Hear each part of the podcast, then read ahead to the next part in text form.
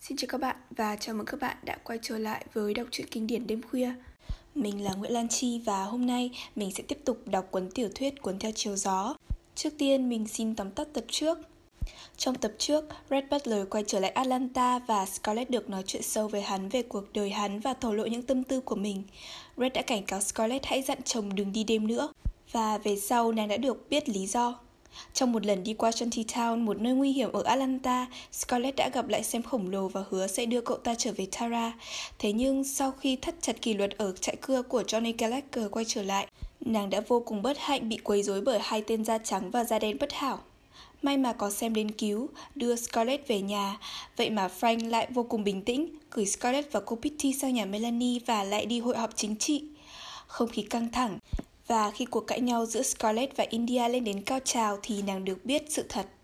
May mắn thay, Red Butler đã cứu được Ashley và một số người khác nhờ tài xử trí khéo léo. Thế nhưng Frank và một người đã không qua khỏi. Từ đó, Atlanta lại mang ơn Red Butler và Bell Watling khiến ai ai cũng căm tức. Làn sóng phẫn nộ càng dâng cao khi Red đính hôn với Scarlett.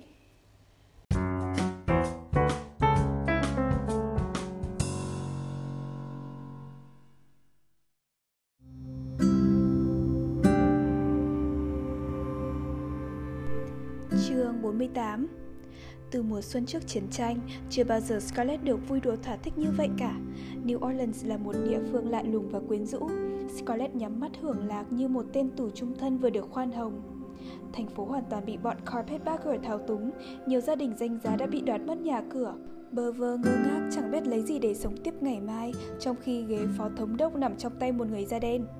Nhưng Red đã giới thiệu nàng với New Orleans ở một bộ mặt khác, một bộ mặt vô cùng phong phú và thú vị. Những người nàng gặp hình như đều sung túc tới mức tột cùng. Brett giới thiệu nàng với hàng chục phụ nữ kiểu diễm, áo quần lộng lẫy xa hoa, tất cả đều sang trọng với hai bàn tay mịn màng, không một vết tích cẩn lao. Những người đàn bà lúc nào cũng cười đùa và chẳng bao giờ bàn tới chuyện nghiêm trọng hoặc thời buổi khó khăn. Và những người đàn ông mà Scarlett gặp, thật vui thích làm sao, họ hoàn toàn khác xa với bọn đàn ông ở Atlanta. Họ cứ tranh nhau để khiêu vũ với nàng và tặng nàng những món quà hoang phí nhất, làm như nàng là một hoa hậu trẻ. Những người đàn ông đó cũng có một thái độ ngang tàng và cứng rắn tương tự Red. Ánh mắt họ lúc nào cũng như phòng bị mọi bất ngờ, ánh mắt của những kẻ đã từng trải những gian nguy và bất chắc. Dường như họ là những kẻ không dĩ vãng cũng như chẳng có tương lai. Và họ thường lễ phép tránh né các câu hỏi của Scarlett về những hoạt động của họ trước khi tới New Orleans. Điều đó làm cho họ trở thành những kẻ khác thường, bởi vì ở Atlanta bất cứ người nào mới tới cũng đã vội vã tự giới thiệu tiểu sử của mình. Phải cho biết rõ nhà cửa và gia đình của mình để vạch thêm một con đường mới trong hệ thống xã giao rắc rối của miền Nam. Nhưng những người đàn ông ở New Orleans đều trầm mặc, họ cẩn thận lựa lọc từng lời nói. Nhiều khi Scarlett nghe họ và Red ở phòng bên cười ầm ĩ và thỉnh thoảng một vài mẩu đối thoại giữa họ làm nàng ngơ ngác. Những chữ khó hiểu, những địa danh lạ tai như Cuba và Nassau trong thời kỳ phong tỏa, công cuộc tìm vàng, việc buôn lậu súng, tổ chức phiến loạn, Nicaragua. Chú thích Nicaragua là tên một quốc gia vùng Trung Mỹ nằm ở giữa Honduras và Costa Rica. William Walker Chú thích, William Walker là một tên hải tặc nổi tiếng ở vùng Lower California và Nicaragua, sinh năm 1824, mất năm 1860. Và lúc hắn bị xử bắn ở Toxu. Chú thích, Toxu là tên cũ của hải cảng Santo Domingo, thủ đô Cộng hòa Dominic. Có lần nàng đột ngột đi vào khiến họ ngừng ngang câu chuyện đang nói về toán quân du kích Quantrill. Nàng còn nghe lõm bõm được tên của Frank và Jesse James. Chú thích Jesse James, sinh năm 1847, mất năm 1882, cùng với người em tên Frank là hai tướng cướp nổi danh của Hoa Kỳ. Nhưng tất cả đều là những người lịch thiệp, y phục thật hào nhoáng và không giấu giếm sự ngưỡng mộ Scarlett. Do đó, nàng cũng không nghĩ ngợi nhiều về nếp sống vội vàng của họ. Nàng chỉ cần biết một điều hiển hiện, họ là bạn của Red. Họ có nhà cao cửa rộng, có xe đẹp. Họ đưa nàng cùng Red đi dạo và mời vợ chồng nàng làm khách danh dự trong những tiệc yến liên đình. Cũng do đó, Scarlett có thiện cảm với họ. Red tỏ ra thích thú khi được nàng cho biết có cảm tưởng này và hắn cười và nói Tôi đã đoán vậy rồi. Scarlett luôn luôn nghi hoặc trước giọng cười của Red, nàng trả lời Sao lại không? Họ toàn dân hèn mọn, là những con chiên ghẻ và chỉ là những tên vô lại. Nói đúng hơn, đó chỉ là những tên bịt bợm hoặc những gã carpetbagger siêu đẳng. Chúng đã làm giàu bằng cách đầu cơ thực phẩm cũng như ông chồng yêu quý của em đây, hoặc bằng cách ký những hợp đồng mơ hồ với chính phủ, hoặc với những đường lối mờ ám khác. Tôi không tin, anh lại dễu cợt rồi, họ toàn là những người hết sức đứng đắn. Những người đứng đắn thật sự đang chết đói lần hồi và đang sống lương thiện trong các túp lều tồi tàn. Chưa chắc là những người vừa nói có chịu tiếp tôi trong những túp lều đó hay không. Em thấy tôi đã từng nhúng tay vào nhiều chương trình làm ăn độc ác trong thời chiến và mấy người đó thì lại nhớ dai một cách dễ sợ. Scarlett, em là nguồn vui của tôi. Em cứ lựa toàn người xấu và chỉ thích những việc không hay, không phải. Nhưng họ là bạn của anh mà. Đó là vì tôi ưa bọn hạ tiện. Mới vào đời tôi đã là một tay cờ bạc lận trên những chuyến tàu đó và chỉ có tôi mới hiểu được những hạng người như vậy. Tôi nhìn rõ chân tướng họ, còn em thì... Em chẳng có một khái niệm nào về người đời. Em cũng chẳng biết được giá trị thật sự của từng người nữa. Nhiều lúc tôi nghĩ những người đàn bà cao quý mà em tiếp xúc chỉ là mẹ em và Melly thôi, nhưng dường như cả hai đều không gây một ảnh hưởng nào ở em. Melly, chị ta ngây ngô như một chiếc giày cũ, quần áo lúc nào cũng lối thôi lếch thách và chẳng bao giờ nói nổi một câu ra hồn. Xin bà, nhan sắc và quần áo đẹp không làm cho người ta thành một mệnh phụ phu nhân. Không à, chờ xem Red Butler, tôi sẽ chứng tỏ cho anh thấy. Bây giờ tôi đã... Chúng ta đã có tiền, tôi sẽ trở thành một bà quý phái đài các nhất mà chưa bao giờ anh được thấy. Tôi đang cố đợi đây. Những chiếc áo dạ hội mà Red đã mua tặng làm cho Scarlett say mê còn hơn cả chuyện giao thiệp với bạn mới. Red đã đích thân coi sóc việc chọn màu, chọn mẫu hàng và kiểu áo. Bây giờ người ta không còn dùng đai áo nữa, đang thịnh hành là kiểu váy may suốt, thân trước kết hoa và từng chuỗi đăng ten. Nàng nhớ lại những vòng đai áo tầm thường của mình trong thời chiến và bây giờ những chiếc váy mới ôm sát phần bụng làm nàng hơi ngượng nghịu. Red còn mua cho nàng những cái mũ nho nhỏ và xinh xắn có gắn lông chim và những chiếc nơ rực rỡ, những bộ quần áo lót may sẵn tuyệt xảo, những chiếc áo sơ mi, những bộ áo ngủ và những chiếc quần lót làm bằng thứ vải thượng hạng có thêu hoa và kết gen. Lại còn những đôi hài sa tanh, những đôi hài gót cao tới 7 phân với những chiếc quai đủ màu rực rỡ. Ngoài ra nàng còn có hàng chục đôi vớ lụa, thật là sang cả làm sao. Nàng thản nhiên sắm quà cho người nhà, một con chó Bernard nhồi bông cho Wade, một con mèo con giống ba tư cho Bill, một vòng san hô cho bé Ella, một sâu chuỗi bằng đá ngũ sắc cho cô Pitty, toàn bộ tác phẩm của Shakespeare cho Melanie và Ashley, một bộ đồng phục cho bác Peter và một cái mũ lụa đặc biệt của người đánh xe cho các gia đình sang trọng, vải may quần áo cho Dilsey và người nấu bếp cùng nhiều món quà đắt giá khác gửi về Tara. Em đã mua gì cho mami chưa? Richard hỏi khi nhìn qua các món quà đang bày trên giường ngủ trong khách sạn.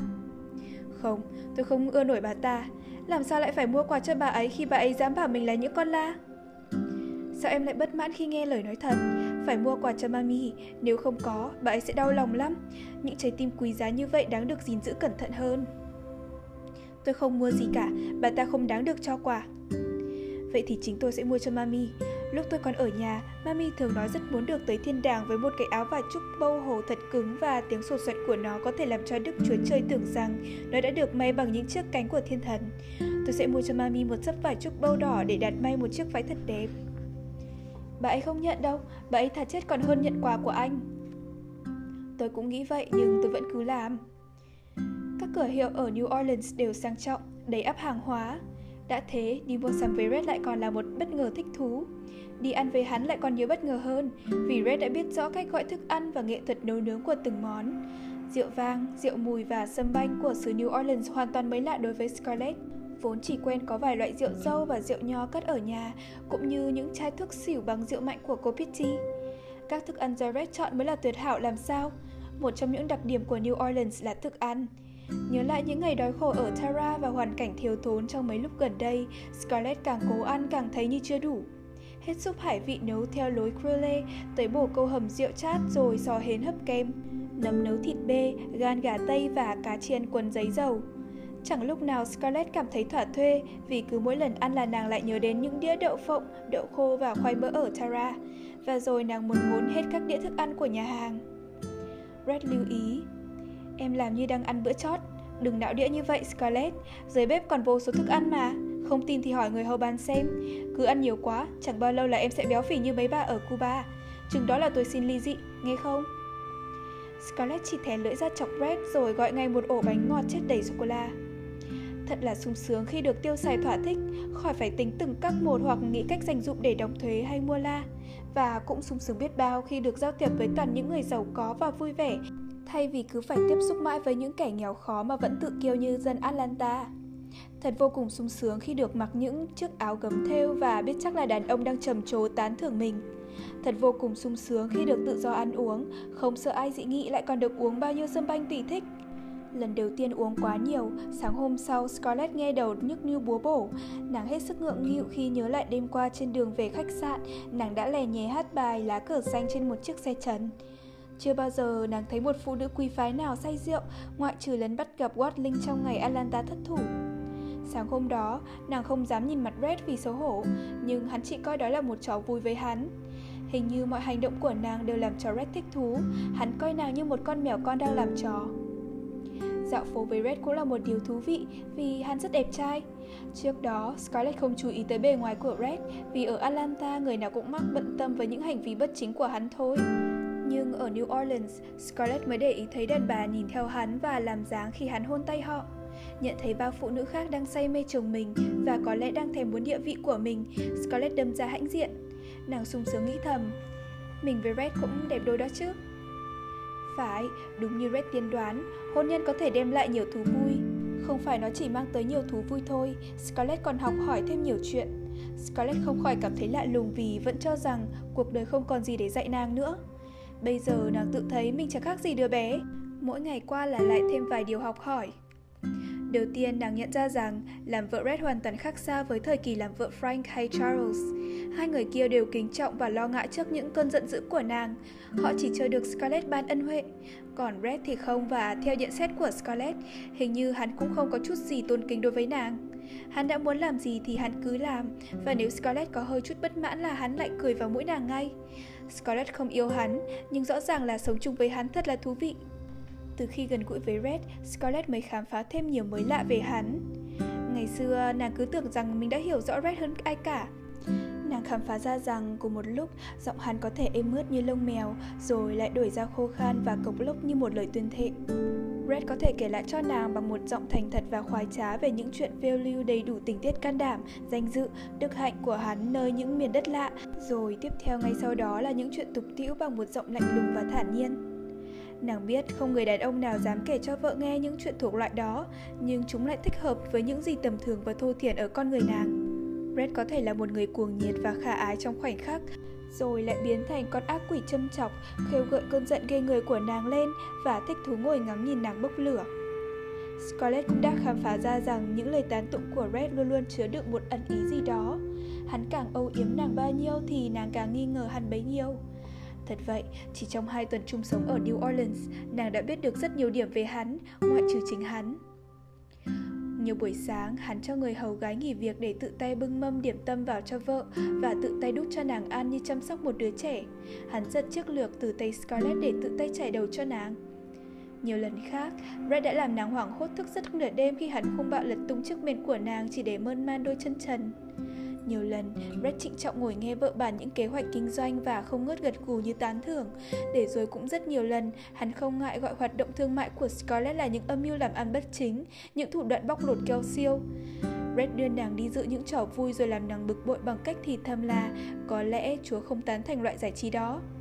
Rồi khi vào nhà thờ, hắn lại lầm thầm kể cho nàng nghe những chuyện tục tàn để trách nàng tại sao lại có thể cười. Hắn khuyến khích nàng nói ra những quan niệm thực sự của nàng và khuyên nên tập thói quen coi thường mọi việc. Scarlett đã học được của hắn rất nhiều tiếng cay độc, rất nhiều lời ngạo mạn và đã áp dụng thật hữu hiệu những câu nói đó với người ngoài. Nhưng nàng vẫn chưa tập được cái lối trào lộng làm giảm bớt sự chua cay trong lời nói như hắn.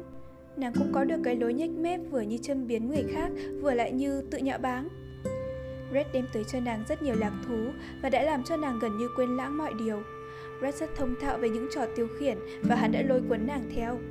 Nhưng hắn chẳng bao giờ giải trí như một anh chàng trẻ trung mà lại mang một sắc thái thạo đời rõ rệt. Mọi hành vi của hắn khiến nàng nhớ mãi.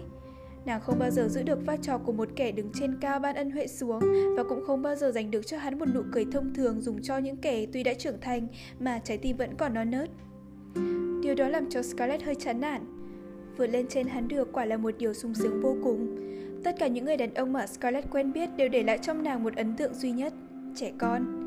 Những người đó có thể được kể từ cha nàng, anh em Tarleton, anh em Fontaine, Charles, Frank và tất cả những kẻ đã tán tỉnh nàng trong thời chiến. Tất cả, chỉ trừ Ashley.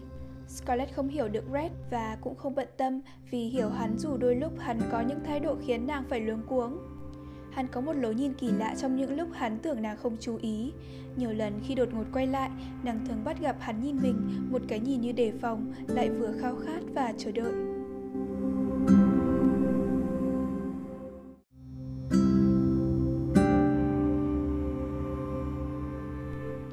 Có lần nàng sẵn giọng Nhìn gì kỳ vậy, cứ như mèo rình chuột nhưng Red chỉ vội vàng đổi nét mặt rồi cười vang. Không bao lâu Scarlett cũng quên đi, nàng không còn ngẩn người vì thái độ khác thường của hắn. Red vẫn là một người đầy bí ẩn và cuộc đời thì lại vô cùng thú vị, trừ những lúc nàng nhớ tới Ashley. Red không bao giờ để cho nàng có dịp rảnh rỗi nhớ tới Ashley. Ban ngày hình ảnh của Ashley không còn chỗ để hiện ra, nhưng ban đêm khi đã quá mệt nhoài vì khiêu vũ nhiều hay vì men rượu sâm banh thì nàng lại nhớ tới Ashley. Những lúc cúi đầu lên tay Red, trên chiếc giường tràn ngập ánh trăng, Scarlett thường nghĩ rằng cuộc đời sẽ hoàn hảo biết bao nếu vòng tay đang siết chặt nàng chính là vòng tay của Ashley. Phải chi người đang vùi mặt vào mái tóc đen óng ả của nàng chính là Ashley. Một lần kia cứ mải mê với những tư tưởng đó, nàng đột ngột thở dài và quay mặt ra cửa sổ. Một lúc sau, nàng cảm thấy cánh tay đang lót dưới đầu mình bỗng cứng lên như sắt nguội, rồi có tiếng Red vang lên trong yên tĩnh. Xin Chúa đẩy đoạn linh hồn điên đảo của cô đời đời nơi địa ngục. Rồi hắn đứng lên, mặc quần áo vào rồi bỏ đi, bất chấp những lời hỏi han và phản đối của nàng. Hôm sau, hắn trở về trong lúc Scarlett đang ăn điểm tâm, đầu tóc rối bù, quần áo nhào nát, say nhừ và thối lỗ. Hắn không xin lỗi và cũng không hề cho biết đêm qua đã đi đâu. Scarlett cũng lạnh lùng, chẳng hỏi han một câu nào đúng như thái độ của một người vợ bị sỉ nhục. Ăn xong, nàng thay đồ ngay trước cặp mắt đỏ ngầu của Red rồi đi xuống phố mua sắm. Lúc nàng trở về, Red đã đi mất cho tới giờ ăn tối mới thấy hắn trở về. Bữa ăn thật lặng lẽ. Scarlett cố gắng làm mấy không bừng giận vì đó là bữa ăn cuối cùng ở New Orleans và nàng còn muốn nếm lại món tôm hùm. Dưới cặp mắt đỏ hoe của hắn, nàng chẳng thưởng thức được một món nào cả. Tuy nhiên, nàng cũng ăn hết một con tôm khổng lồ và uống khá nhiều sâm banh. Có lẽ vì vậy mà đêm đó nàng lại gặp ác mộng. Scarlett thấy mình trở lại Tara, một Tara hoang vắng. Mẹ nàng đã chết và tất cả những nghị lực cùng những khôn khéo đều theo người xuống mồ. Không còn một ai bảo bọc và một cái gì thật khủng khiếp đang săn đuổi nàng. Nàng chạy, chạy mãi cho tới khi trái tim như vỡ toang ra. Chạy như bơi trong một vùng xương dày đặc, rồi nàng khóc òa lên, cuống quýt đi tìm một chỗ an toàn còn lẩn khuất trong bóng xương mờ tối. Mở mắt ra, nàng thấy Red đang cúi đầu nhìn. Hắn im lặng bế nàng lên và ôm chặt vào lòng như ôm một đứa bé. Vòng tay rắn roi của hắn thật là ấm áp. Những tiếng thì thầm của hắn êm dịu làm sao. Nàng nín khóc ngay. Red, tôi lạnh ghê gớm. Tôi đói và mệt mỏi nữa, nhưng vẫn chưa tìm được nó. Tôi chạy, chạy mãi trong sương mù nhưng vẫn chẳng thấy nó đâu. Em tìm gì? Không biết, phải chi tôi biết được cũng lại giấc mơ cũ hả? Phải. Red nhẹ nhàng đặt nàng xuống giường rồi mò mẫm trong bóng tối thắp đèn cầy. Dưới ánh nến, đôi mắt đỏ ngầu và dáng dấp hung bạo của Red trông bí ẩn như người bằng đá, áo sơ mi không cài nút để lộ bộ ngực lông lá rậm rạp của hắn ra. Mặc dù đang run rẩy vì sợ, Scarlett cũng vẫn thấy thèm muốn sức mạnh của bộ ngực đó. Nàng thì thầm, ôm tôi đi Red. Em yêu. Red vừa nói vừa ôm nàng lên, tới ngồi trên một cái ghế bành và đặt nàng lên đùi. Red ơi, cảnh đói khổ gây rợn quá. Red cười, nhưng đôi mắt vẫn tràn ngập âu yếm. Phải, đau khổ nhất là nằm mơ thấy đói sau khi ăn một bữa hết 7 món kèm theo một con tôm càng khổng lồ. Red, tôi chỉ biết chạy, chạy và tìm kiếm, nhưng tôi không gặp được. Nó luôn luôn bị che khuất trong xương. Tôi biết nếu tìm được nó, tôi sẽ yên ổn đời đời, không bao giờ còn bị đói lạnh nữa. Em tìm người hay tìm vật? Không biết nữa, tôi chẳng hề nghĩ tới nó. Red, anh có bao giờ nghĩ rằng có ngày tôi sẽ nằm mơ thấy mình tìm ra nó để được yên ổn không? Red vứt mái tóc rối bù của vợ. Không, mộng chỉ là mộng thôi. Nhưng theo tôi, nếu em đã quen dần với nếp sống êm ấm và đầy đủ, em sẽ không còn nằm mơ như vậy nữa. Scarlett, anh sẽ làm cho em được êm ấm. Red, anh tốt quá. Cảm ơn. À, anh muốn mỗi buổi sáng, lúc thức dậy em phải tự nói thế này. Mình sẽ không bao giờ bị đói khát và cũng không sợ bất cứ ai nếu vẫn còn có Red và chính phủ hiệp Trung quốc. Scarlett đứng bật dậy, má vẫn còn đầm đìa nước mắt. Chính phủ hiệp Trung quốc? Tiền của liên bang miền Nam bây giờ chẳng còn giá trị bao nhiêu. Tôi đã dùng một phần lớn tiền này để mua công khố phiếu. Trời đất! Scarlett hoảng hốt ngồi phịch xuống đùi Red. Anh nói vậy có nghĩa là anh đã đem tiền cho bọn Yankee vay? Với một số lời rất cao. Lời 100% tôi cũng không thèm Anh phải bán lại ngay Anh lại điên đem tiền cho bọn Yankee sai? Red cười vì thấy đôi mắt vợ đã mất hẳn vẻ sợ sệt vì cơn ác mộng Nhưng phải làm gì với số tiền mặt đó Thì... thì mua đất ở công trường ngã năm Với số tiền của anh Tôi dám cá anh mua lại được chọn khu vực đó mà Cảm ơn, nhưng tôi không muốn có bất động sản. Bây giờ bọn Carpetbagger đã nắm quyền cai trị toàn thể Georgia, không ai đoán trước được chuyện gì sẽ xảy ra. Tôi cũng không muốn làm miếng mồi cho cái đám diều hâu đang vần vũ đen trời Georgia. Tôi vẫn ăn chơi với chúng. Em thấy, ăn chơi đúng tư cách của một tên Scalawag, nhưng không tin cậy chúng. Tôi cũng không muốn chi tiền vào bất động sản. Công khố phiếu tốt hơn. Người ta có thể giấu được, không ai có thể giấu được bất động sản một cách dễ dàng. Anh nghĩ gì? Scarlett ngập ngừng, mặt nàng tái xanh đi khi nghĩ tới chạy cưa vào cửa hàng. Đừng lo lắng quá Scarlett, viên thống đốc thân yêu của chúng ta là bạn thân của anh. Bây giờ thì tình hình chưa có gì sáng sủa nên tôi không muốn mua bất động sản, vậy thôi. Brad nhắc nàng lên để một bên đùi rồi với lấy một điếu xì gà và châm lửa. Nhìn thấy bắp thịt ngực của hắn chuyển động, cơn sợ của nàng tan biến. Scarlett, sẵn dịp nói tới chuyện mua đất, tôi cũng cho em biết thêm chuyện này. Tôi sắp cho xây một ngôi nhà. Em có thể ép buộc Frank phải về sống chung với cô Pitty, còn tôi thì không. Tôi không chịu nổi cái cảnh cô ấy lải nhảy bên tai suốt ngày và biết đâu lão Peter sẽ chẳng ám sát tôi trước khi tôi kịp đặt chân vào ngôi nhà thiêng liêng của họ Hamilton. Cô Pitty có thể bảo India Wills qua ở chung cho cô ấy đỡ sợ ma. Trở về Atlanta, mình sẽ ở phòng hợp cẩn tại khách sạn quốc gia cho tới khi ngôi nhà riêng được xây xong. Trước khi rời Atlanta, tôi đã thương lượng mua lại một lô đất rộng ở đường cây đào, gần nhà Leyden, em biết chứ? Oh Red, thích quá, tôi vẫn ao ước có được một ngôi nhà riêng, một ngôi nhà thật lớn. Ít ra hai đứa mình cũng có được một điểm tương đồng. Em nghĩ sao về một ngôi nhà vách trắng, sườn sắt kiểu Crowley ở đây? Đừng Red, tôi không ưa mấy kiểu nhà cổ lỗ ở New Orleans. Tôi vừa mới thấy một kiểu ưng ý nhất, một kiểu thật mới... Để coi... À, ở trong tạp chí Harper's Weekly, đó là một kiểu nhà phòng theo kiểu chalet của Thụy Sĩ. Kiểu gì của Thụy Sĩ? Chalet. Chú thích, chalet là kiểu biệt thự cất ở miền núi Thụy Sĩ. Đánh vần coi. Scarlett nói rõ từng mẫu tự. Ồ, oh, Red vừa kêu lên vừa đưa tay vuốt ve dầu mép.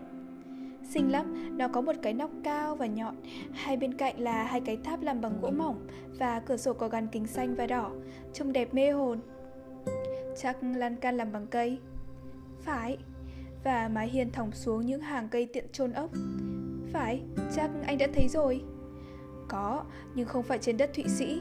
Dân Thụy Sĩ rất thông minh, họ chú ý tới cái đẹp của kiến trúc. Em thích kiểu nhà đó thật à? Thích. Tôi tưởng sống chung với tôi là em sẽ khá hơn. Tại sao không chịu kiểu nhà Crowley hay Colonial với 6 cây cột trắng? Tôi đã nói là tôi không muốn mấy cái gì cũ kỹ, lỗi thời. Bên trong mình cho lót giấy đỏ lên vách và treo nhung đỏ trên các khung cửa, rồi... Ồ, mình sẽ sắm bàn ghế toàn bằng gỗ hạnh đào và sẽ trải những tấm thảm thật to và dày. Này Red, mọi người sẽ xanh mặt khi tới nhà mình. Tại sao em cứ muốn chọc cho người khác ganh ghét?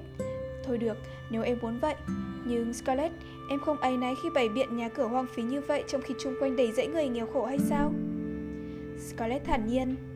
Tôi muốn vậy, tôi thích làm cho những người phỉ báng tôi phải đau khổ. Rồi mình sẽ tổ chức những bữa tiệc có thể làm cho cả thành phố phải hối tiếc vì đã nói xấu tôi. Nhưng ai sẽ tới dự tiệc? Ủa, lại dĩ nhiên là tất cả mọi người. Không chắc đâu, đội quân thủ cựu thả chết chứ chẳng đầu hàng. Red, anh cứ đùa cợt mãi, chỉ cần có tiền là ai cũng ưa mình. Những người miền Nam thì không, một tên đầu cơ giàu có còn khó lọt vào các phòng khách danh giá hơn một con lạc đà chui qua lỗ kim. Đối với bọn Scalawag, như em và tôi, thì em cưng ơi, trời bị nhổ vào mặt là may lắm. Nhưng nếu em muốn, tôi sẽ hậu thuẫn cho và chắc chắn là cuộc chiến này sẽ mang lại nhiều trò vui. Sẵn nói chuyện tiền bạc, tôi thấy em cần biết điều này. Em có thể tự do sử dụng tiền bạc trong việc cất nhà và mua đồ trang sức. Và nếu em thích nữ trang, em sẽ có ngay, nhưng hãy để tôi lựa. Em chẳng có khiếu thẩm mỹ gì cả. Em muốn mua gì cho Wade và Ella cũng được Và nếu Will Bentin muốn gia tăng sản lượng bông vải Tôi sẵn sàng giúp đỡ con bạch tượng ở hạt Clayton yêu quý của em Như vậy là quá đẹp rồi đó chứ Dĩ nhiên, anh rộng lượng quá nhưng nghe kỹ đây Tôi sẽ không bỏ ra một xu nào cho cái cửa hàng và hai chạy cơ của em đâu Ồ oh. Scarlett kêu lên, mặt đáng xịu xuống Suốt thời gian ở New Orleans, nàng nghĩ mãi tới cách hỏi lấy 1.000 đô la để mua thêm hơn 100 thước đất hầu nới rộng vựa cây. Vậy mà tôi cứ tưởng anh là một người tiến bộ. Tôi tưởng anh cóc cần mấy lời xì xầm của thiên hạ về chuyện làm ăn của tôi. Nhưng anh chẳng khác gì hơn họ. Anh cũng ngại họ bảo anh sợ vợ. Trong gia đình Butler thì chuyện đó không ai dám nhận định vậy rồi. Nếu bọn điên đó có gì nói thì tôi cũng cóc cần. Thật vậy, nếu có một người vợ khôn ngoan như em, tôi càng hãnh diện nữa là khác. Tôi sẽ để cho em tự do điều khiển chạy cưa và mấy xưởng cưa. Đó là tài sản của mấy đứa con em. Lúc Wick trưởng thành, nó sẽ không chịu nhận trợ cấp của tôi đâu. Lúc đó nó sẽ đích thân quản trị mấy cơ sở thương mại đó. Nhưng tôi sẽ không bỏ ra một xu nào cho những cơ sở đó đâu. Tại sao? Tôi không muốn đóng góp vào việc phụng dưỡng Ashley Wilkes. Lại nói chuyện đó nữa rồi. Không đâu, chỉ tại em đã hỏi nên tôi phải nói ra. Còn điều này nữa, em đừng tưởng rằng có thể dùng những con số kế toán ngụy tạo mà lừa gạt được tôi và cũng không thể bảo với tôi là tôi phải trả tiền quần áo, tiền mua sắm trong nhà để giấu tiền mua la hoặc mua chạy cưa khác cho Ashley. Tôi sẽ kiểm soát từng chút con số chi tiêu của em và tôi rất dành việc đó. Này, đừng có làm ra vẻ như bị xúc phạm. Thể nào em cũng đã có những âm mưu đó. Tôi không muốn em qua mặt tôi. Thật vậy, đừng hòng qua mặt tôi về những chuyện của Tara hoặc Ashley. Tôi không để ý gì Tara, nhưng tôi phải coi chừng kỹ lưỡng về Ashley. Cưng ơi, tôi sẽ buông lỏng dây cương ở lưng em, nhưng đừng quên là tôi biết cách sử dụng hàm thiếc và đinh thúc ngựa.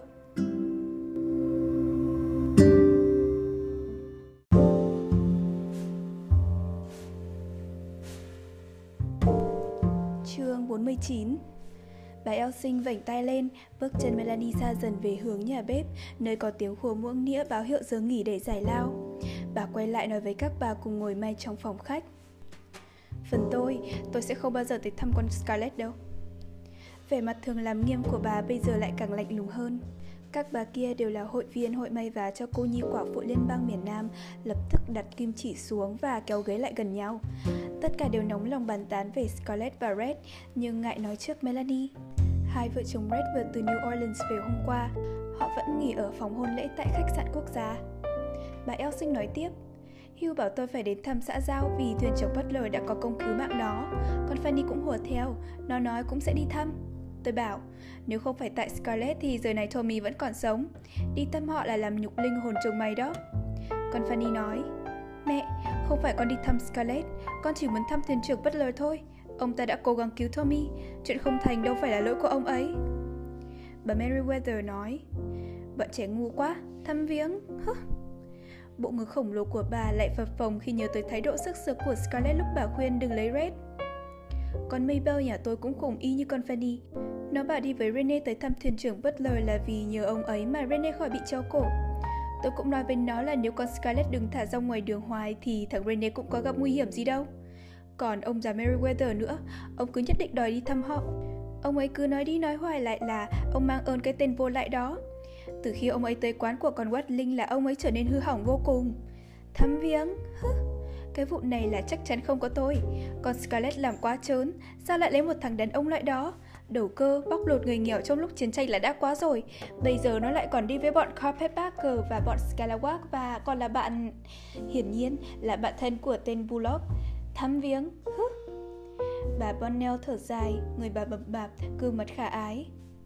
Dolly, họ chỉ đi thăm vì xã giao, chỉ viếng có một lần thôi mà. Tôi không thấy có lý do gì trách họ. Mấy ông đều có ý định đi thăm, tôi nghĩ cũng nên đi. Khó mà tưởng tượng nổi Scarlett lại là con của Ellen Robillard. Tôi đã từng học chung với mẹ nó ở Savannah. Chưa bao giờ có cô gái nào dễ yêu như Ellen. Hơn nữa nó lại rất tử tế với tôi. Phải chỉ trước kia ông Robillard cho phép Ellen lấy người anh họ Philip Robillard thì đều đến nỗi. Thật ra không có gì để trách cứ anh ta, hạng trai trẻ còn non dạ lắm. Nhưng Ellen lại bỏ trốn và lấy lão O'Hara rồi để ra một đứa con gái như Scarlett.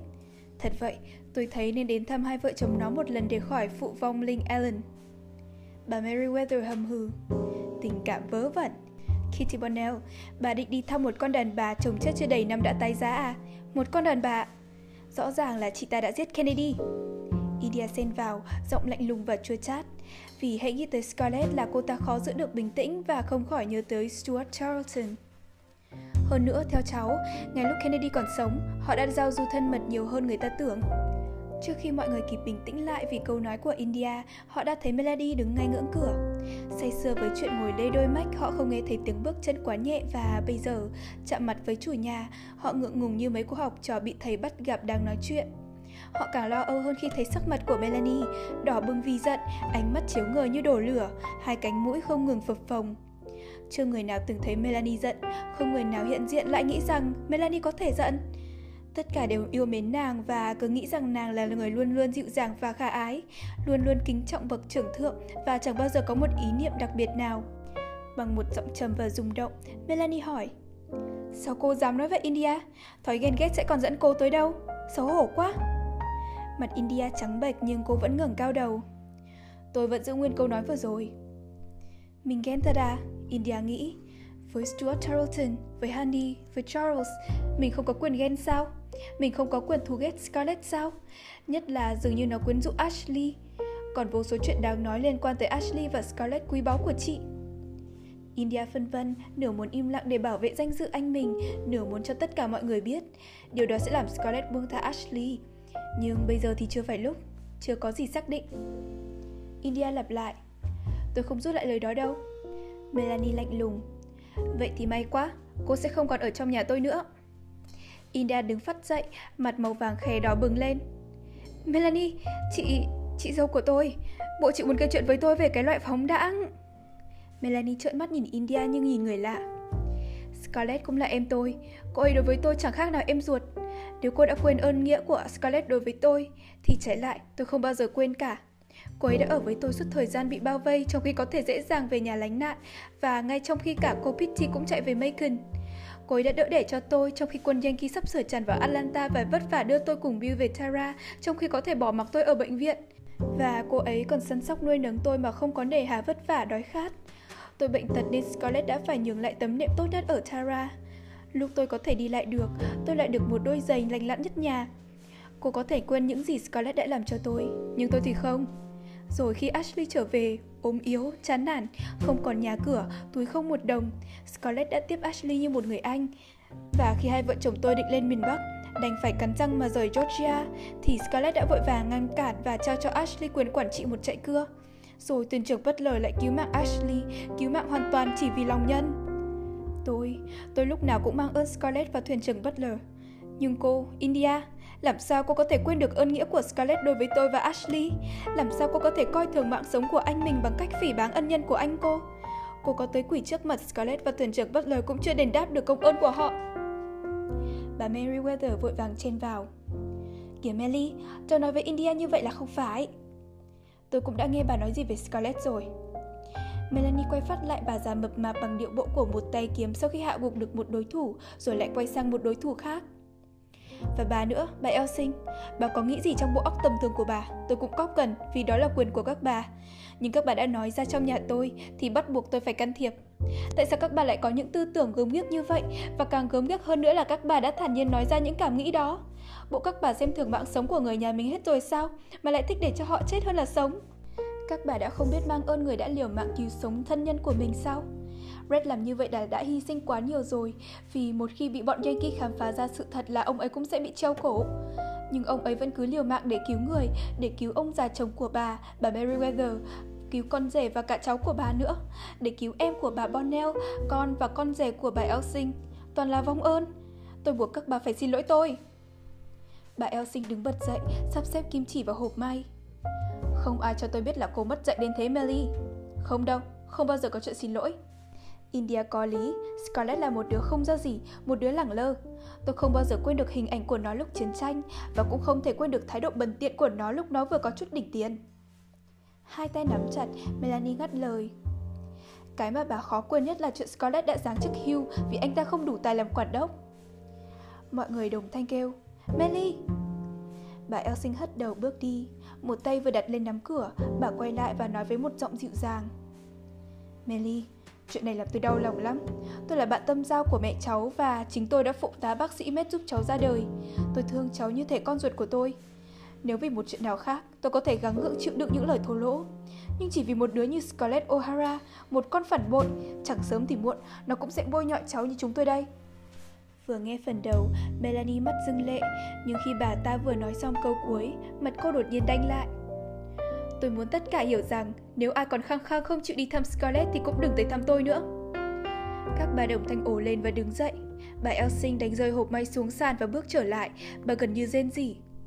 Không đâu, không đâu Melly, Melly cháu mất trí rồi, tôi không bắt lỗi cháu đâu, cháu vẫn là bạn của tôi và tôi cũng là bạn của cháu như xưa. Tôi không chấp nhận bất cứ một bất đồng nào giữa chúng ta. Melanie bật khóc và không biết rằng mình đã ngã vào lòng bà Elsing lúc nào.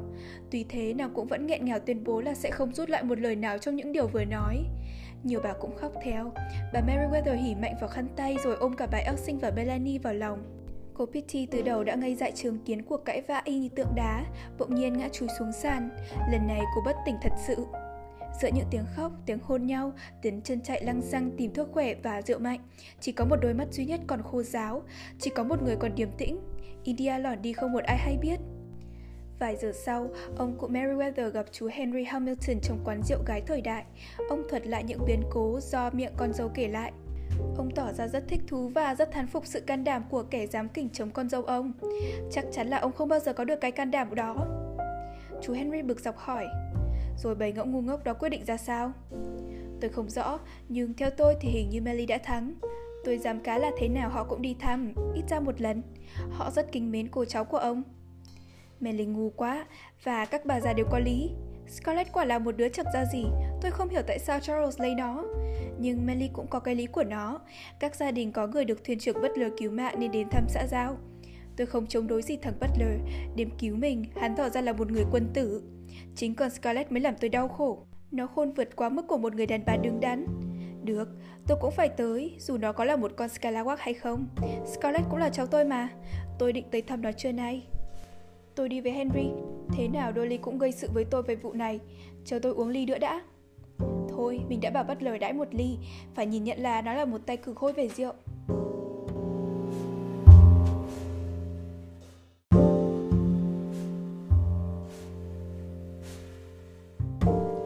Đã có lý khi bảo rằng đội quân thủ cựu không bao giờ biết đầu hàng. Hắn hiểu rõ giá trị nhỏ nhoi của vài lần viếng thăm vừa qua và hắn cũng biết rõ tại sao họ tới. Gia đình của những người từng tham dự cuộc bạo hành của clan tới viếng đầu tiên, nhưng sau đó các buổi thăm hỏi thưa dần đi. Cũng không có nhà nào mới Red tới chơi với họ cả. Brett bảo, nếu không vì e ngại Melanie thì chẳng có ma nào tới. Hắn hiểu được chuyện đó nhờ đâu, Scarlett không rõ và cũng không cần tìm hiểu, nàng chỉ khinh bỉ cái ý tưởng đó thôi. Melanie làm gì mà gây được ảnh hưởng tới mấy bà Elsing và Meriwether? Họ có không tới nữa nàng cũng chẳng bận tâm. Thật vậy, nàng không hề chú ý tới sự vắng mặt của họ vì phòng nàng lúc nào cũng đông nghẹt khách khứa thuộc loại khác. Công dân mới, dân Atlanta cố cựu họ gọi như thế những lúc không muốn gọi bằng một giọng thiếu lễ độ hơn. Rất nhiều công dân mới chọn tại khách sạn quốc gia, họ cũng như Red và Scarlett, tất cả đều đợi nhà riêng xây xong. Toàn là những người rất giống bạn bè của Red ở New Orleans, những người luôn luôn vui vẻ, sang trọng, quần áo thanh lịch, không lệ thuộc đồng tiền và lai lịch bao giờ cũng mơ hồ. Đàn ông đều là đảng viên của Cộng hòa và họ có mặt tại Atlanta vì những thương vụ ký kết với chính quyền tiểu bang. Đó là những thương vụ gì, Scarlett không được biết và cũng không cần tìm hiểu. Chỉ có Red mới có thể cho biết những thương vụ đó là gì. Họ đang lo công việc của đàn diều hầu trên xác thú. Họ ngửi được mùi tử khí từ rất xa và đổ xô tới không do dự. Chính quyền Georgia do người Georgia lèo lái, kể như đã chết. Tiểu bang hoàn toàn bất lực, dân từ chiếng đổ xô tới đông như kiến. Vợ của bọn Scalawag và Carpetbagger, bạn của Red, lúc nào cũng thấy có mặt trong phòng Scarlett và vợ của những công dân mới, những người từng mua cây của nàng cũng thế. Red bảo khi đã giao dịch với họ, nàng phải tiếp họ và khi đã tiếp họ, nàng mới thấy họ là những người bạn dễ chịu. Họ toàn mặc những quần áo đẹp và không bao giờ nhắc nhở tới chuyện chiến tranh hoặc thời buổi khó khăn. Họ chỉ bàn về thời trang, về những xì căng đan trong tiểu bang hoặc chơi bài whist. Chú thích, whist là lối chơi bài của người Anh, khi chơi không được nói. Trước đó, chưa bao giờ Scarlett cầm tới một lá bài, nhưng bây giờ nàng nhận thấy whist là một trò thú vị và chỉ trong một thời gian ngắn, nàng đã là tay thành thạo. Mỗi khi Scarlett có mặt ở khách sạn là phòng nàng đông nghẹt những người chơi bài whist, nhưng dạo sau này nàng vắng mặt luôn vì bận tíu tít với ngôi biệt thự đang xây. Scarlett không còn lo chuyện khách khứa nữa, chờ tới lúc ngôi biệt thự hoàn thành. Lúc đó nàng sẽ là nữ chủ nhân của một biệt thự huy hoàng nhất Atlanta, là chủ nhân của những yến tiệc linh đình nhất. Suốt mùa hè, hết ngày này sang ngày khác, Scarlett say mê theo dõi việc xây cất ngôi biệt thự gạch đỏ mái giám của mình, dần mãi tới khi nó vượt lên trên bao nhiêu nhà khác ở đường cây đào. Bỏ mặc cửa hàng và chạy cưa, Scarlett dành cả ngày ở công trường để bàn cãi với đám thợ mộc, cãi vã với bọn thợ nề, hạch sách với người thầu khoán. Nhìn những bức tường càng ngày càng vươn cao, nàng khoan khoái nghĩ rằng khi đã hoàn tất, ngôi biệt thự của nàng sẽ huy hoàng và lộng lẫy hơn bất cứ một dinh thự nào khác ở Atlanta. Nó sẽ đổ sộ hơn cả ngôi nhà của họ James gần đó, ngôi nhà vừa được mua lại dùng làm dinh thống đốc cho Bullock. Lan can của hiên và mái hiên dinh thống đốc đều chạm bằng gỗ trổ, nhưng công trình chạm trổ ở biệt thự Scarlett đã làm cho dinh thống đốc phải lu mờ. Dinh thống đốc cũng có một phòng khiêu vũ, nhưng chỉ lớn bằng một cái bàn bida nếu đem so sánh với căn phòng khiêu vũ choán hết tầng lầu thứ ba ở nhà nàng. Thật vậy, nhà của Scarlett đồ sộ hơn bất cứ nhà nào trong thành phố kể cả dinh thống đốc. Không một dinh thự nào lại có nhiều vòm nhà, nhiều tiểu tháp, nhiều bao lơn và cột thu lôi cùng vô số các cửa sổ gắn kiếng màu như thế. Quanh nhà, chỗ nào cũng có mái che, bốn phía đều có cửa ra vào với thềm hiên bốn bậc cấp. Sân cỏ thật xanh và rộng có kê nhiều băng ghế dài bằng sắt, một nhà mái sườn cũng bằng sắt, một gazebo theo kiểu kiến trúc Gothic và hai tượng sắt khổng lồ, tượng một con hươu và một con chó giữ nhà to như con ngựa giống miền Shetland. Wade và Ella hơi bỡ ngỡ vì kích thước lộng lẫy của ngôi nhà mới đã tìm được sự an ủi qua hình dáng của hai con vật đó. Bên trong ngôi biệt thự được trang hoàng đúng theo ý của Scarlett, sang nhà đều được trải thảm dày màu đỏ, tất cả các khung cửa sổ đều dùng màn kéo bằng nhung đỏ, bàn ghế toàn cây hắc bồ đào theo kiểu mới và đắt tiền nhất. Trên tường, chỗ nào cũng có gương soi, khung mạ vàng. Gương soi nhiều đến nỗi Red phải kêu lên rằng hắn có cảm tưởng như đang ở nhà Bellwatling. Tường vách được dàn giấy màu sậm, trần cao, ngôi nhà lúc nào cũng mát dịu vì những tấm màn giấy đã loại bớt một phần ánh sáng gay gắt của mặt trời. Quả thật, ngôi nhà có thể làm cho người ta nghẹn thở lúc mới bước vào, khi đi đi lại lại trên tấm thảm dày rồi buông mình trên tấm nệm lông ái. Scarlett bỗng nhớ lại sàn gạch lạnh lẽo và những tấm nệm rơm rù xì của Tara, nàng khoan khoái vô cùng. Theo nàng, ngôi biệt thự này là nơi lộng lẫy và thanh lịch nhất đời, nhưng Red lại bảo nó là một cơn ác mộng. Dù sao, nàng cũng thích nó vì nó đã đem lại sự sung sướng cho nàng. Red nói, một người lạ chỉ cần nhìn ngôi nhà cũng đủ biết ngay là đã được cất lên bằng tiền phi nghĩa. Em cũng biết, Scarlett, của phi nghĩa là của không bền và ngôi nhà của chúng ta sẽ kiểm chứng cho định luật đó. Đúng là loại nhà của những tên đầu cơ trục lợi. Nhưng Scarlett tràn trề hãnh diện và hạnh phúc, đang nghĩ tới việc tổ chức những bữa tiệc tân gia, chỉ tinh nghịch nhéo tay Red. Mốc xỉ, anh cứ nói quá. Bây giờ Scarlett đã biết Red rất thích làm nàng xấu hổ, có dịp là hắn chọc giận nàng ngay. Mỗi lần trinh trọng nghe hắn nói là nàng phải gây gổ, vì thế nàng không muốn để ý tới những lời của Red và những gì phải nghe, nàng cố gắng coi đó là những lời đùa cợt. Ít nhất cũng là những lời đùa cợt ngay lúc đó. Suốt thời kỳ trăng mật và hầu hết thời gian ở khách sạn quốc gia, hai vợ chồng rất hòa thuận với nhau. Nhưng khi vừa về nhà mới và khi Scarlett bắt đầu bận bịu với các bạn mới thì bắt đầu có chuyện bất hòa. Đó chỉ là những hù hoặc nhỏ nhỏ, ngắn ngủi vì khó mà cãi vã lâu với Red. Lúc nào hắn cũng thật lạnh lùng dừng dừng trước những lời gay gắt của Scarlett và trực chờ sơ hở để tấn công. Chỉ có nàng mới là người gây gổ thật sự, còn Red thì không. Hắn chỉ đưa ra những nhận định dứt khoát về con người của nàng, về ngôi nhà và các bạn bè nàng. Và những ý kiến của hắn đều là những thứ gì mà nàng không thể làm ngơ hoặc xem đó là những lời đùa cợt. Muốn đổi bảng hiệu cửa hàng của Frank Kennedy thành một tên mới thích hợp hơn, Scarlett liền ngỏ ý với Red và nhờ hắn chọn dùng một cái tên giống với tiếng Emporium. Chú thích Emporium nghĩa là thương xá. Thì hắn liền đưa ra hai chữ Caveat Emporium. Chú thích Caveat Emporium là xin hãy coi chừng. Và bảo đó là một cái tên có thể trình bày tất cả những hoàng hóa trong hiệu. Scarlett nghe tên rất kêu nên thích lắm. Nàng cho người vẽ bảng ngay, nhưng Ashley thấy kịp, giải thích cho nàng hiểu. Brad cười ầm lên khi thấy nàng nổi giận. Lại còn kiểu cách đối xử của hắn với Mami. Mami vẫn khăng khăng cho Red là một con la mang yên cương ngựa. Bà rất lễ phép nhưng là một thứ lễ độ lạnh lùng. Bà gọi hắn là thuyền trưởng Butler, chứ không gọi là ông Red bao giờ. Mami cũng không thèm cảm ơn Red khi hắn tặng chiếc váy màu đỏ và cũng không bao giờ mặc. Lúc nào bà cũng cố giữ Wade và Ella Red, dù Wade có vẻ mến rượu Red và Red cũng rất yêu mến cậu bé. Nhưng thay vì sa thải Mami hoặc đối xử cay cú với bà, Red lại làm ngược lại. Hắn còn trịnh trọng hơn cả với bất cứ một người bạn sang trọng nào của Scarlett. Thật vậy, Red lịch sự với Mami còn hơn với chính Scarlett. Hắn thường xin phép bà trước khi đưa Wade đi dạo và hỏi ý kiến bà trước khi mua búp bê cho Ella. Phần Mami, bà phải khó khăn lắm mới giữ được giới hạn lịch sự. Theo Scarlett, đáng lý Red phải cứng rắn hơn với Mami, đúng với địa vị gia trưởng. Nhưng Red chỉ cười và bảo, chính Mami mới thật sự là gia trưởng. Hắn đã làm nàng tức tối khi bảo rằng hắn đã chuẩn bị buồn thay cho nàng trong vài năm tới khi luật lệ của Đảng Cộng Hòa không còn chi phối được Georgia và khi Đảng Dân Chủ nắm lại được quyền hành.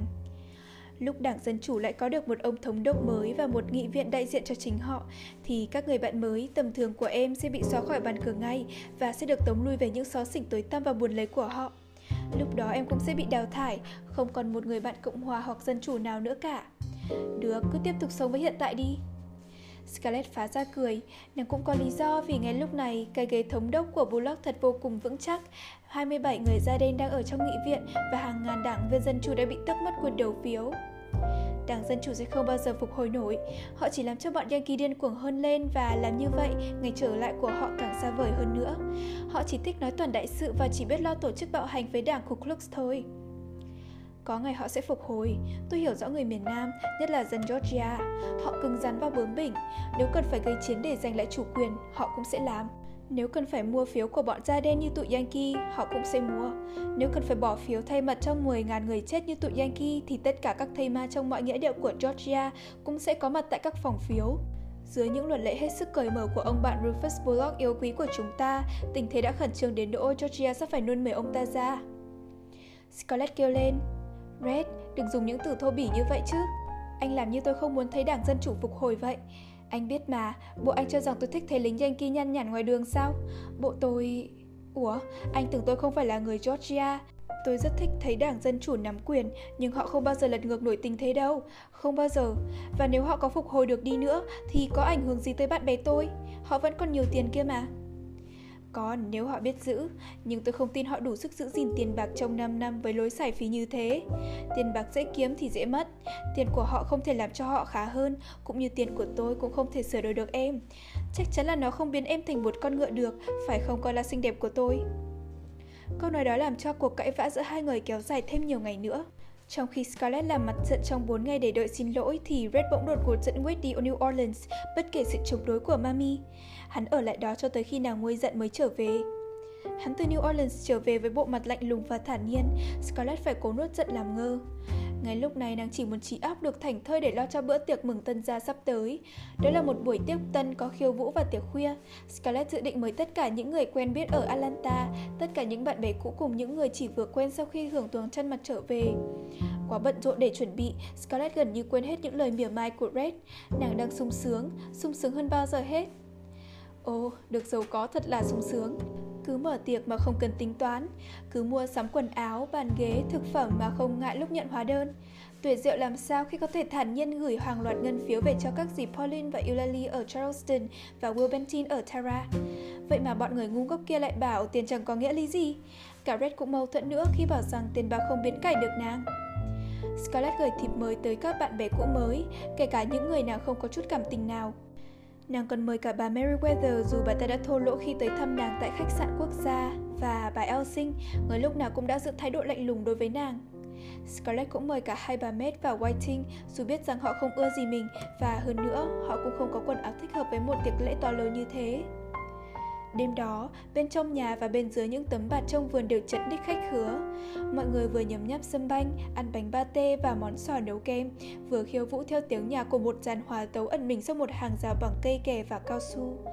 Nhưng không một ai trong số những người được Red mệnh danh là đội quân thủ cựu có mặt hôm đó, trừ Melanie và Ashley, cô Pitty và chú Henry, vợ chồng bác sĩ Matt và ông cụ Meriwether.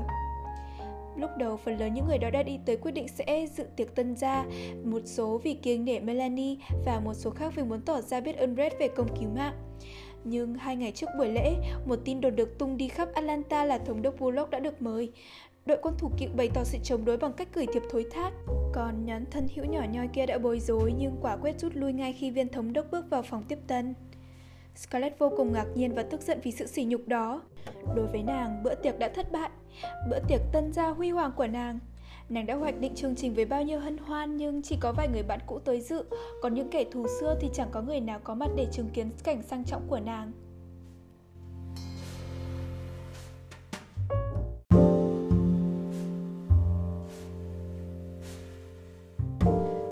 Xong người khách cuối cùng vào lúc rạng sáng, Scarlett chỉ muốn lăn ra khóc, nhưng nàng sợ Red, sợ nụ cười mỉa mai, sợ đọc trong đôi mắt đen tinh quái của hắn câu Thấy chưa, tôi đã nói rồi. Vì thế Scarlett đành gắng gượng nuốt giận giả bộ làm ngơ một cách thảm thương. Ngày sáng hôm sau, Scarlett tới làm giữ với Melanie. Chị đã nhục mạ tôi, Melly Wilkes. Chị đã xúi Ashley và mấy người kia nhục mạ tôi. Nếu chị không lôi kéo họ thì có bao giờ họ về sớm vậy? Ồ tôi thấy mà. Khi tôi định đưa thống đốc Bullock tới giới thiệu Thì chị chạy như một con thỏ. Melanie khổ sở. Chị đâu có biết. Chị đâu có ngờ rằng ông ta cũng có mặt. Chị tưởng người ta nói Người ta. Thì ra người nào cũng dĩ nghị cũng bếp xếp về tôi phải không? Có phải chị muốn nói là nếu chị biết ông thống đốc đi giữ lễ Thì chị đã ở nhà như mấy người kia? Melanie nhìn xuống đất trả lời nho nhỏ. Phải, chị không sao tới được đâu. Trời đất ơi, vậy là chị cũng muốn làm nhục tôi như mấy người kia. Melly lúng túng. Chị xin em, chị đâu có muốn làm khổ em. Em là em của chị và là vợ của Charlie và... Cô rụt rè cầm lấy tay Scarlett nhưng nàng gạt tay ra ngay. Scarlett ao ước được quát tháo ầm ĩ như Gerard mỗi khi nổi giận, nhưng Melanie vẫn không chịu khuất phục. Nàng nhìn thẳng vào đôi mắt xanh nổi sóng của Scarlett, đôi vai mảnh khảnh của nàng vươn thẳng lên một cách trang trọng kỳ lạ so với nét mặt và thân hình bé bỏng. Em, chị rất tiếc là phải thấy em khổ sở, nhưng chị không thể tiếp chuyện với thống đốc Bullock, với một người Cộng Hòa hoặc với một người Scalawag nào. Chị không muốn gặp mặt họ ở nhà em hay bất cứ ở nơi nào khác. Không bao giờ, dù chị có phải... Dù chị có phải... Dù chị có phải thua lỗ cũng thế. Chị chỉ trích bạn bè của tôi, phải không? Không đâu, nhưng họ là bạn của em, không phải là của chị. Chị không đồng ý việc tôi tiếp ông thống đốc tại nhà tôi. Bị tấn công dồn dập, Melanie vẫn không nao núng, nhìn thẳng vào mặt Scarlett. Em, khi em làm một việc gì em thường có lý do chính đáng của riêng em Chị thương em, chị tin em và không có lý do gì chị lại đi chỉ trích em Chị cũng không bao giờ để cho người khác nói xấu em ngay trước mặt chị Nhưng Scarlett Giọng Melanie bỗng gay gắt, căm hờn Em có thể quên những hành động của bọn chúng sao? Em có thể quên cái chết của Charlie, quên tình trạng sức khỏe kém của Ashley và quên đống chỗ tàn ở 12 Oaks. Scarlett, làm sao em có thể quên được lũ bộ hạ của Sherman ở Tara, lũ người đã chẳng từ bỏ quần áo lót của mình. Chúng còn cố tình phóng lửa ngôi nhà và cướp đoạt thanh gươm của ba chị nữa. Scarlett, chính những kẻ đó đang dự phần trong cuộc hành hạ đầy ải chúng ta, vậy mà em lại mời chúng dự tiệc. Chính những kẻ đang dùng người da đen để chế ngự chúng ta, đang giày xéo và tước đoạt quyền bầu cử của chúng ta. Chị không thể quên và không bao giờ quên được. Chị sẽ dạy cho Bill nhớ mãi mãi và sẽ dạy cho cháu chất của chị biết căm thù những kẻ đó nếu Chúa cho chị sống lâu. Scarlett, tại sao em có thể quên mau như vậy? Melanie ngừng thở. Scarlett trố mắt nhìn, sự ngạc nhiên đã làm nàng quên cả giận. Nàng sốt ruột hỏi. Chị tưởng tôi ngu lắm hả? Dĩ nhiên là tôi phải nhớ, nhưng tất cả những chuyện đó đã qua rồi. Melly, chúng ta phải biết làm ngơ và tôi đang cố tập. Thống đốc Bullock và một vài đảng viên Cộng hòa khả ái sẽ giúp chúng ta nhiều việc nếu chúng ta biết chi phối họ. Melanie vẫn điềm nhiên. Chưa hề có một người Cộng hòa nào tử tế cả Chị cũng không mang tới sự giúp đỡ của họ Và cũng không bao giờ muốn làm ngơ Nhất là trước hành vi của người Yankee. Chúa ơi Melly, sao trẻ con quá vậy? Melanie tỏ ra hối hận, cô kêu lên. Ồ, chị đã đi quá rồi. Scarlett, chị không có ý chỉ trích hoặc gây khổ cho em.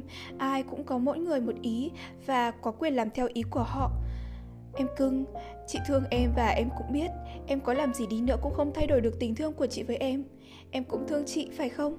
Em có bất mãn chị không? Nếu có chuyện bất hòa giữa hai chị em mình thì làm sao chị chịu đựng nổi? Đó là em không dẫn chị đi Scarlett Giận cái quái gì? Ai thèm gây bão tố trong ly nước? Scarlett cầu nhau trả lời nhưng nàng vẫn để mặc cho Melanie ôm Giọng Melanie vui lại Vậy là chẳng có gì hết hả em? Chị cứ muốn mình tiếp tục tới thăm nhau như trước Em chỉ cần cho chị biết ngày nào em bận tiếp bạn của Đảng Cộng Hòa và Scalawag là chị sẽ tránh tới ngày đó Chị có tới hay không cũng chẳng quan hệ gì với tôi Scarlett ngoe nguẩy cầm mũ ra về Melanie khổ sở nhìn theo nhiều tuần sau đó, Scarlett khó còn giữ nổi thái độ rừng rưng trước dư luận. Nàng ngạc nhiên và đau xót khi thấy bạn bè cũ không một ai tới thăm hoặc gửi thiệp mời tới dự những buổi tiếp tân thanh đạm ở nhà họ nữa. Ngoài Melanie, có Pitty, chú Henry và Ashley. Bộ nàng đã không hạ khí giới trước hay sao? Bộ nàng đã không chứng tỏ là đã bỏ qua những lời dẻm pha, phỉ báng của họ hay sao? Họ phải hiểu là nàng chẳng ưa gì Bullock, nhưng nàng bắt buộc phải ân cần với hắn. Bọn ngốc, nếu người nào cũng chịu khó ân cần với Cộng Hòa thì chẳng bao lâu Georgia sẽ thoát khỏi tình trạng khó khăn này. Scarlett không ý thức được rằng lần này kể như nàng đã xuống tay cắt đứt hẳn sợi dây mong manh đã nối liền nàng với truyền thống cũ. Ngay cả thế lực của Melanie cũng không thể nào hàn gắn được sợi dây tơ đó. Và Melanie, mặc dù phân vân và đau xót cũng đã cố giữ được sự trung thành, tuy chẳng còn cách nào để nối lại sợi dây đó nữa. Dù Scarlett có muốn quay lại đường xưa, muốn trở về với bạn bè cũng không còn kịp nữa. Cả thành phố chia về phía nàng một bộ mặt cứng rắn và lạnh nhạt như đá hoa cương. Người ta căm thù chế độ của Bullock và do đó họ căm thù luôn nàng. Scarlett đã giao du với kẻ thù nên dù xuất thân từ gia đình quý phái, người ta cũng liệt nàng vào hạng những tên phản phúc nuông chiều bọn mọi đen, Cộng hòa và Scalawag. Sau một thời gian ngấm ngầm khổ sở, Scarlett đã quen dần. Nàng không phải là một hạng người chịu khổ sở lâu vì những thay đổi của người đời hoặc hạng người cứ ngồi tiếc rẻ mãi cho sự thất bại đã qua. Chẳng bao lâu nàng đã thấy hoàn toàn dửng dưng trước những lời bình phẩm của các bà Meriwether, Elsing, Bonnell, Matt và bao nhiêu người khác. Chỉ cần Melanie đưa Ashley tới thăm nàng là đủ, Ashley mới là điều quan trọng nhất. Hơn nữa còn vô số người ở Atlanta sẵn sàng đáp ứng lời mời của nàng, những người đó còn khả ái gấp mấy lần bọn gà mái khó chịu kia nhiều. Mỗi khi muốn nhà mình chấn đích khách khứa là nàng tại nguyện ngay Và khách của nàng đều là những người tươi vui Áo quần bảnh bao hơn bọn già ngu ngốc đang chống đối nàng nhiều đó là những người vừa tới Atlanta, một số từng quen với Red, một số đã hợp tác hắn trong những dịch vụ bí ẩn. Số còn lại là những cặp vợ chồng mà Scarlett được gặp gỡ khi sống ở khách sạn quốc gia và những người vừa được thống đốc Bullock bổ nhiệm. Họ là một tập thể mang nhiều sắc thái dị biệt, như bọn Gallard đã phải qua hàng chục nghề trước khi tới Atlanta. Bọn Connington hợp tác với Ủy ban Giải phóng nô lệ và làm giàu nhờ những phí khoản của chính phủ dành để bảo trợ cho người da đen rốt nát. Bọn Deal làm giàu nhờ bán bóng ngựa bằng cây cho chính phủ liên bang miền Nam, mãi tới năm cuối cùng của cuộc chiến, việc làm ăn của họ mới đổ bể và cả bọn kéo nhau đào tẩu sang Âu Châu. Bọn Hilden có tên trong sổ đen tư pháp của nhiều thành phố, nhưng vẫn trúng thầu của chính phủ đều đều. Bọn Carahans bắt đầu sự nghiệp bằng nghề cờ bạc gian lận. Bọn Flaherty tích trữ muối giá một xu mỗi cân vào năm 1861 và bán lại với giá 50 xu một cân năm 1863 và bọn Bart đã từng làm chủ một nhà trường lớn và bậc nhất ở miền Bắc trong thời chiến và hiện giờ đang là hội viên của nhiều câu lạc bộ Carpetbagger. Scarlett khinh bỉ hạ người này, nhưng họ cũng giúp nàng khuây khỏa. Và bởi họ giúp nàng khuây khỏa, nàng sẵn sàng tiếp họ. Và bởi khinh bỉ họ nên mỗi khi thấy chán là nàng đuổi họ về ngay. Nhưng họ vẫn chịu đựng sự khinh bỉ đó. Họ cũng phải chịu đựng luôn cả Red, đây mới là một chuyện khó, vì Red hiểu rõ chân tướng của họ và họ cũng chẳng lạ gì. Hắn không một chút do sự khi lột trần chân tướng của họ ra, ngay cả trong nhà hắn và luôn luôn bằng những câu khiến họ cứng họng. Red không hổ thẹn về cách làm giàu của mình, hắn giả vờ cho bọn họ cũng như hắn, đều không biết hổ thẹn vì xuất xứ của mình. Hắn ít khi bỏ lỡ dịp để nhận xét về những chuyện mà người nào cũng thấy nên lịch sự tránh đi. Hắn làm cho họ bối rối mỗi khi hắn bày tỏ một ý kiến hết sức nhã nhặn qua ly rượu. Raph, nếu tôi khôn ngoan một chút, chắc tôi đã làm giàu bằng cách bán những cổ phần của mỏ vàng cho cô nhi quả phụ như anh thay vì lăn xả vào nghề chống phong tỏa. Làm như anh chắc ăn hơn. Bill, tôi vừa thấy anh mua thêm cặp ngựa, lại mới bán vài ngàn cổ phiếu cho các công ty hỏa sa ma nữa chứ gì. Được lắm cậu. Amos có lời khen cho bạn đã vồ được cái hợp đồng với chính quyền tiểu bang, chỉ tiếc là anh đã phải đút lót hơn nhiều. Các bà bảo nhau rằng Red là người thô bỉ, một đứa soảng xĩnh không chịu được, còn đàn ông thì bảo Red là một tên xỏ lá, một thằng tạp chủng. Dân mới tới Atlanta cũng chẳng ưa gì Red hơn các công dân cũ và hắn cũng chẳng buồn lấy cảm tình của bất cứ ai. Hắn cứ đi đường của hắn, rất khoái trá và thản nhiên khinh bỉ mọi ý kiến khách quan. Hắn rất lịch sự, lịch sự đến nỗi thái độ của hắn biến thành một sự sỉ nhục cho người đón nhận. Hắn vẫn là một bí ẩn đối với Scarlett, nhưng đó là một bí ẩn mà nàng không muốn bận tâm tìm hiểu. Nàng đã đi tới kết luận rằng trên đời này không còn gì làm cho hắn hài lòng nữa, rằng hắn muốn được một thứ gì đó nhưng chẳng bao giờ tìm ra, hoặc hắn cũng không bao giờ cần biết thứ gì nên coi thường tất cả. Hắn thích thú về những hành động của nàng, khuyến khích nàng hoang phí và sức sực hơn. Hắn chế nhạo những sự hinh hoang và bình thản trả tiền những hóa đơn gửi tới.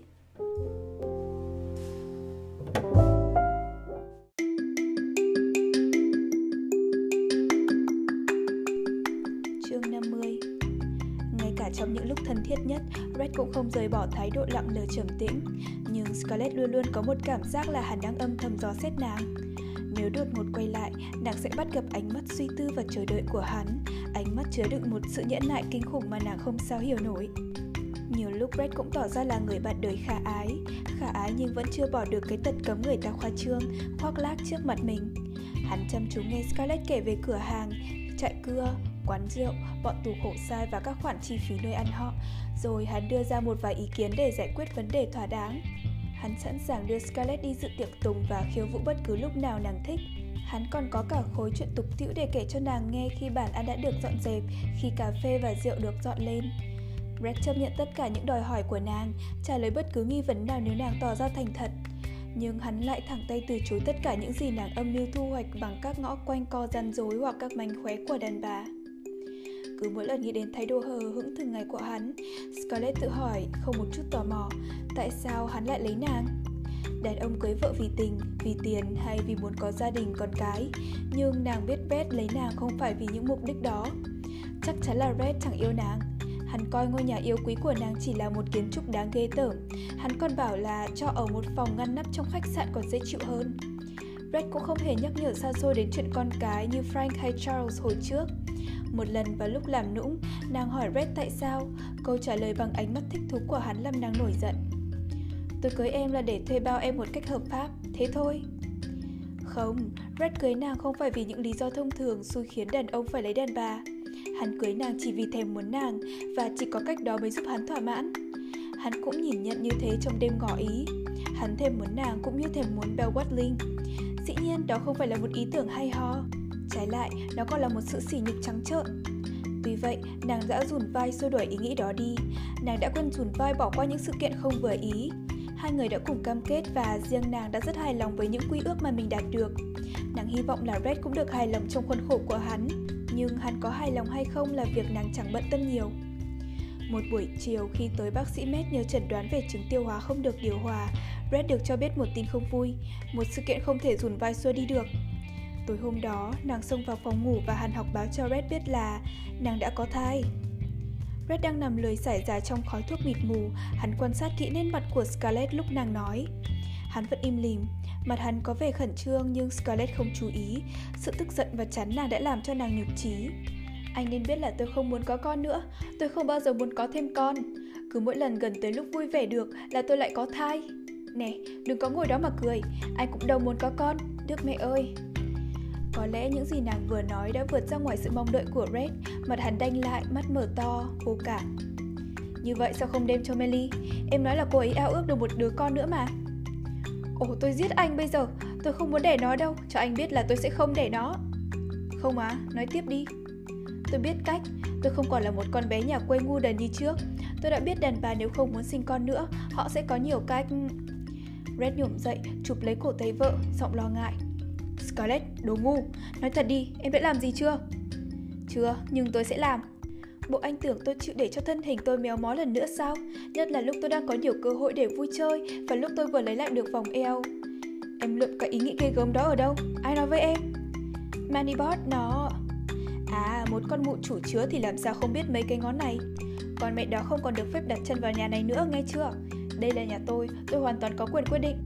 Tôi cũng không muốn em gặp mặt nó nữa. Tôi cứ làm theo sở thích của tôi Bỏ tay ra, tại sao anh lại quan tâm tới chuyện này?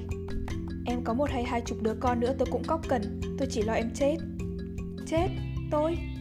Phải, chết Chắc con Manibot chưa nói gì về những chuyện người đàn bà gánh chịu khi phá thai Scarlett miễn cưỡng Chưa, chị ta chỉ nói là cách đó sẽ giản xếp xong mọi chuyện chúa ơi tôi sẽ giết nó Red hét lên, mặt hắn chậm lại Hắn nhìn thẳng vào gương mặt đầm đìa nước mắt của Scarlett rồi bớt giận đi đôi chút, nhưng nét mặt vẫn còn hung tợn.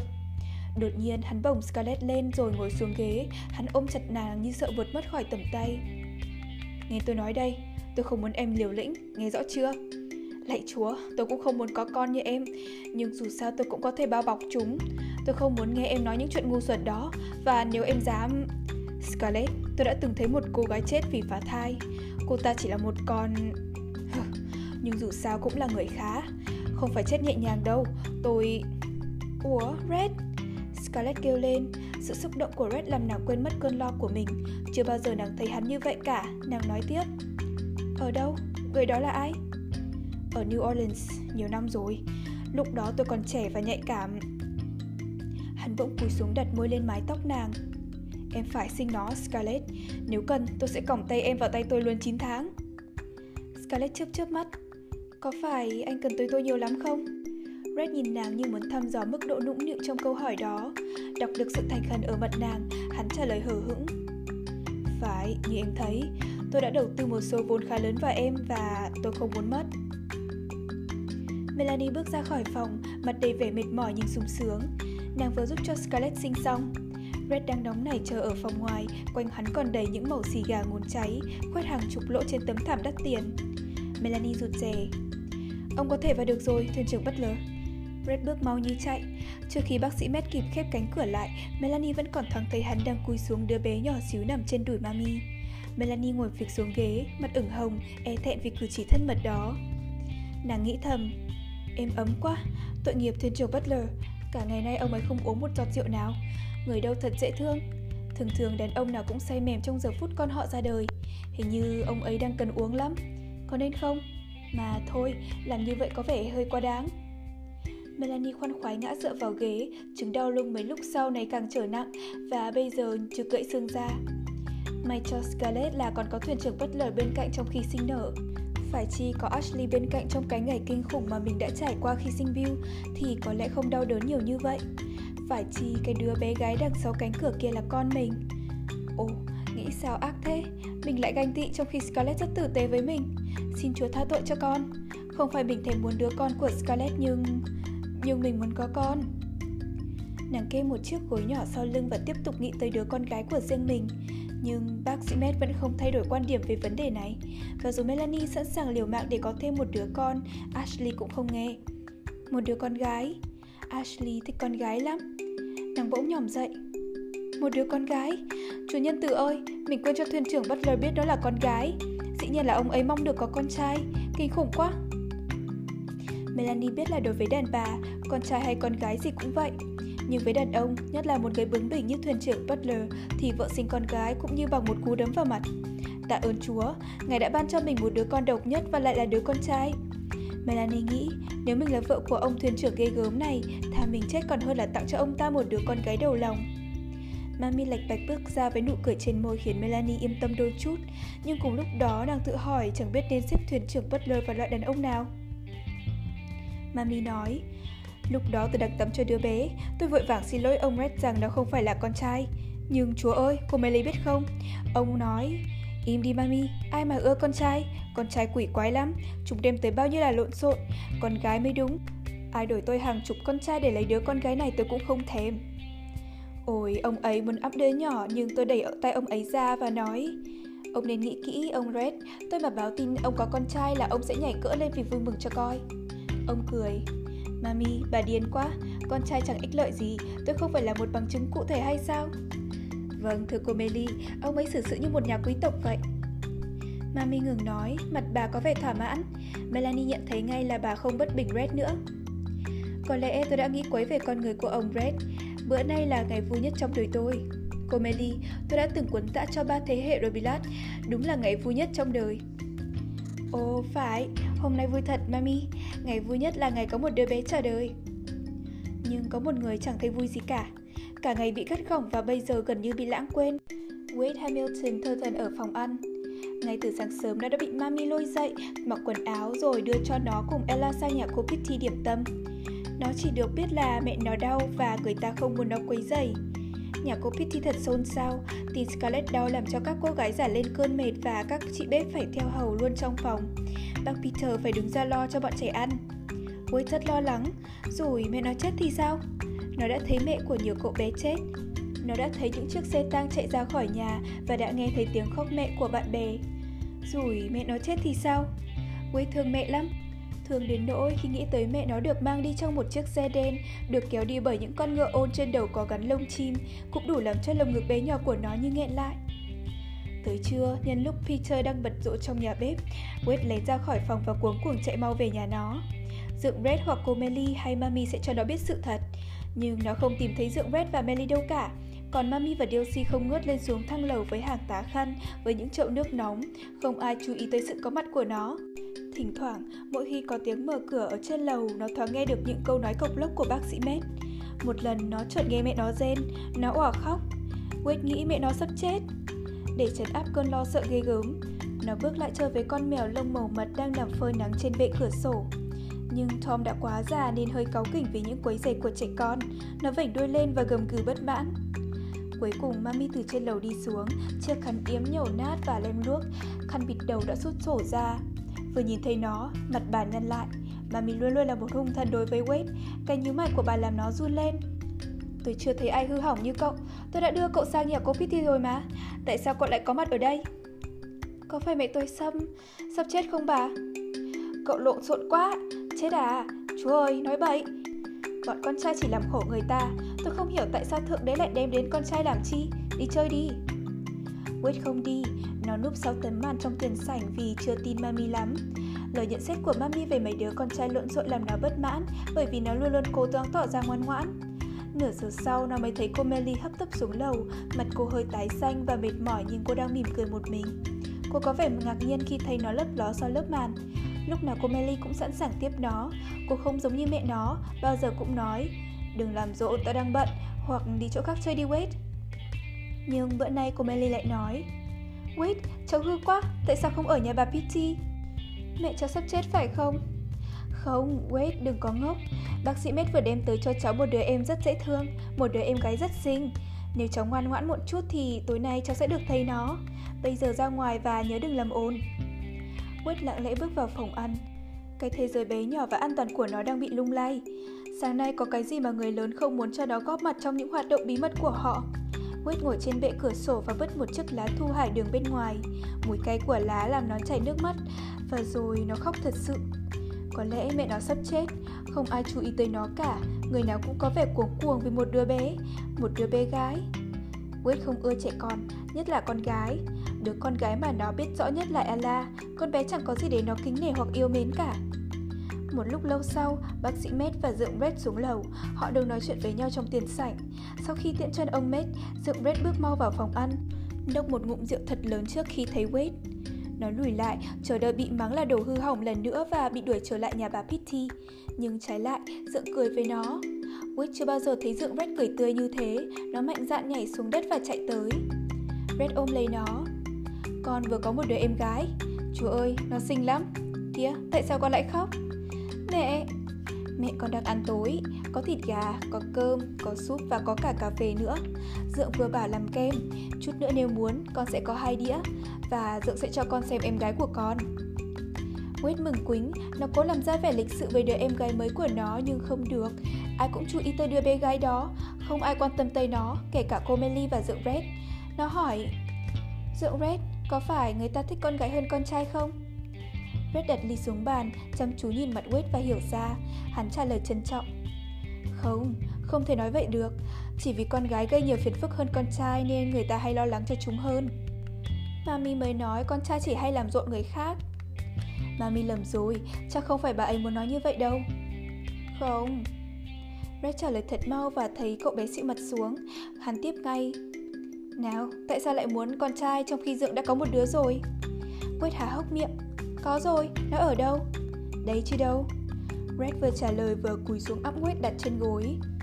Dượng đã có con là đủ rồi. Quét vui mừng đến muốn khóc lần nữa, cổ họng nó nghẹn ngào, nó vùi đầu dưới lớp áo của Red. Bộ con không phải là con của Dượng sao? Dượng, có thể nào có hai người cha một lượt không? quyết hỏi lại, lòng hiếu thảo với người cha chưa từng thấy mặt đang tình chống với tình thương nơi Red, người rất thông cảm nó. Red quả quyết, có chứ, cũng như con vừa là con của mẹ, vừa là con của cô Melly vậy. Quyết chấp nhận lời giải thích vì nghe rất xuôi tai. Quyết cười và rụt rè ôm lấy người cha kế. Dượng hiểu con trai nhiều lắm phải không? Gương mặt sạm nắng của Red dần trở lại rắn giỏi như cũ, môi hắn mím lại. Phải, Dượng rất hiểu mấy đứa bé trai. Quét lại thấy sợ sệt, mối lo sợ pha lẫn đôi phần ganh ghét. Dượng Red không phải nghĩ tới nó mà nghĩ tới một đứa bé nào khác. Dượng không có đứa con trai nào khác phải không? Brett đặt quét xuống. Dượng lấy chút gì uống và con cũng uống với Dượng cho vui. Đây sẽ là ly rượu đầu tiên của con, uống mừng cho bé gái mới. Dượng không có đứa con nào... Wade lặp lại câu hỏi nhưng thấy Red đang mở tủ lấy ra bình rượu chắc đỏ. Nó đâm ra bối rối vì lần đầu tiên được làm một việc giống như người lớn. Nó quên luôn câu hỏi. Không được đâu, con đã hứa với cô Melly là không uống rượu cho tới khi ra khỏi đại học. Cô hứa sẽ cho con một cái đồng hồ nếu con giữ lời. Và Dượng sẽ cho con một sợi dây để đeo Sợi dây Dượng đeo đây này Cô Melly nói đúng Nhưng cô ấy chỉ nói rượu mạnh Chứ không phải là rượu chát Con nên tập uống rượu chát như một người quý tộc Đây là dịp tốt nhất để con làm quen Red pha nước và ly rượu mãi cho tới khi nó đổi sang màu hồng lợt mới đưa cho Wade. Cùng lúc đó Mami bước vào phòng, bà đã thay một chiếc áo chỉ dành riêng cho Chúa Nhật, tấm khăn choàng cùng với khăn bịt đầu sạch và thẳng nếp. Mặt không còn một gợn lo lắng và nụ cười của bà cũng thật tươi, phơi cả hai cái nếu gần như không còn một chiếc răng nào. Xin mừng ông, ông Red. Wade ngừng ly rượu trên môi, nó biết Mami không thích người cha kế của nó. Nó chưa hề nghe Mami gọi Red bằng một tiếng gì ngoài thuyền trưởng Butler. Nó còn biết bà đối xử với Red rất trang trọng nhưng không kém phần lãnh đạm. Và bây giờ, bà lại cười, lại vui cười với Red và còn gọi là ông Red nữa. Quả thật là một ngày khó hiểu. Tôi đoán bà thích Zoom hơn thứ rượu chát này. Red vừa nói vừa bước ra tủ rượu lấy một chai vuông. Con nhỏ xinh quá hả Mami? Mami nuốt nước bọt lúc cầm ly rượu. Lẽ dĩ nhiên rồi. Bà có thấy con bé nào xinh hơn thế không? Thưa ông lúc mới sinh, cô Scarlett cũng xinh lắm, nhưng không đẹp bằng đâu. Uống ly nữa nghe Mami. À này Mami, tiếng gì nghe sột soạt vậy? Mami bật cười, cả thân hình đồ sộ của bà rung chuyển. Chúa ơi ông Red, cái váy đỏ của tôi chứ còn gì nữa. Chiếc váy của bà, tôi không tin, tiếng này nghe như tiếng lá khô chạm vào nhau. Đâu, kéo váy ngoài lên xem. Ông Red, ông kỳ quá, chúa ơi. Mami lùi ra xa và thận trọng kéo váy ngoài lên vài phân để lộ những nếp xếp của chiếc váy đỏ bằng vài chút bâu mà Red đã tặng cho. Tới bây giờ bà mới chịu mặc. Red cầu nhỏ nhưng ánh mắt long lanh của hắn như cười. Thưa phải, khá lâu rồi. Red bỗng nói một câu mà Wade không sao hiểu được. Không còn là những con la mang yên cương ngựa nữa chứ. Ông Red, cô Scarlett kỳ quá, ai lại đi mết với ông? Ông không còn chấp con mọi già này nữa chứ? Không, tôi không chấp nhất gì đâu, tôi chỉ muốn hiểu rõ hơn thôi. Uống ly nữa mami, còn cả chai mà. Uống đi Wade, mừng cái gì đi con? Mừng cho Sissy. Wade nói xong hấp tấp uống cạn ly rượu và hò sặc sụa. Red và Mami cười rộ lên và vỗ bình bịch vào lưng nó. Từ khi có con, thái độ của Red là mọi người ngạc nhiên và đảo lộn mọi định kiến về hắn từ trước. Những định kiến mà cả thành phố cũng như riêng Scarlett đều ngỡ là không thể xóa đi. Ai có thể tưởng tượng được một người như hắn lại có thể đi thản nhiên phô trương tình phụ tử của mình với mọi người, nhất là đứa con gái đầu lòng của hắn lại không phải là con trai. Sự xúc động của hắn không phải là theo thời gian mà mờ nhạt, trái lại nó còn tạo nên một ước ao thầm kín nơi những người phụ nữ mà chồng họ đã sớm tàn lụi các tình cảm của tình cha con. Red níu áo bất cứ người nào quen gặp gỡ ngoài đường, kể lể những tiến bộ kỳ diệu của con hắn. Lúc nào hắn cũng mở đầu bằng một câu thật lịch sự. Tôi biết ai cũng cho rằng con mình là một đứa tinh khôn nhưng... Red cho rằng con gái của hắn thật hết sức kỳ diệu. Không một đứa trẻ nào có thể so sánh nổi và hắn cũng không cần giấu giếm căn điểm đó. Khi con bé dự em mới vào làm, cho con hắn ngậm một cái đùm vú có dính mỡ làm nó bị đau bụng dữ dội. Thái độ quyến quáng của Red làm mọi người không thể nhịn cười. Hắn hối hả cho mời bác sĩ Med và hai bác sĩ khác nữa. Người ta khuyên can dự làm mới ngăn hắn khỏi đánh con vú xấu số bậc roi ra.